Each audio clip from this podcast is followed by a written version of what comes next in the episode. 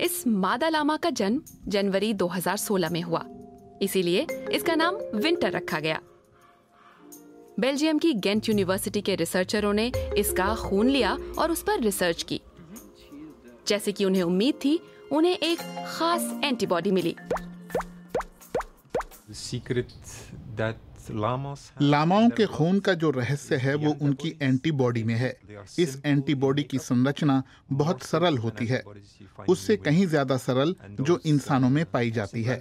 लेकिन ये एंटीबॉडी बहुत ताकतवर होती है खास तौर से ये वायरस को बहुत अच्छे तरीके से रोक सकती है। जाविये सेलेंस ने अपनी टीम के साथ मिलकर लामा और इंसानों की एंटीबॉडीज को जोड़ने में कामयाबी हासिल की है।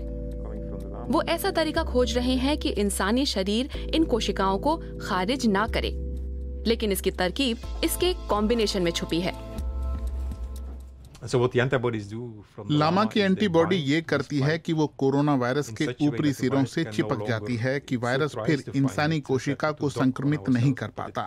इस तरह वायरस बेअसर हो जाता है। जाविये सेलेंस 30 साल से भी ज़्यादा समय से सांस के ज़रिए अंदर जाने वाले वायरसों पर रिसर्च कर रहे हैं। जब से कोरोना महामारी शुरू हुई है वो बहुत कम सोए हैं। उनका ज़्यादातर समय अपनी टीम के साथ लैब में ही बीत रहा है। मुश्किल बात यह है कि लामा के थोड़े से खून से आपको ऐसी कोशिकाएँ निकालनी हैं जो विशेष एंटीबॉडी तैयार कर सकें।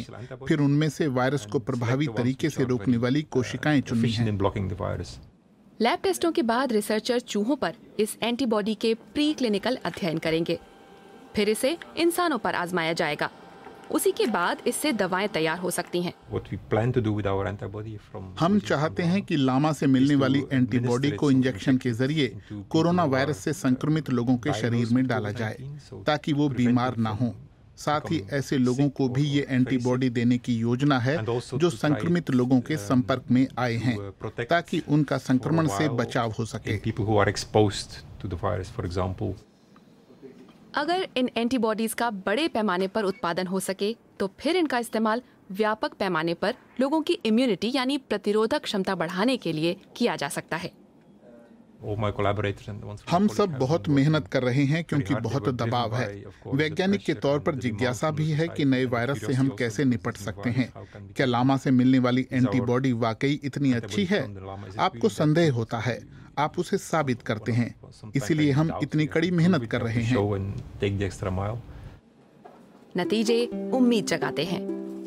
सब कुछ ठीक रहा तो लामा से बनने वाली दवा अगले साल तक उपलब्ध हो सकती है। इसीलिए विंटर दुनिया भर में कोरोना वायरस पर रिसर्च कर रहे लोगों के बीच एक सुपरस्टार है। लामा एक अद्भुत जानवर। मेरे लिए सबसे ज़रूरी है कि प्रकृति को इन जानवरों को प्राणियों को सम्मान दिया जा रहा है।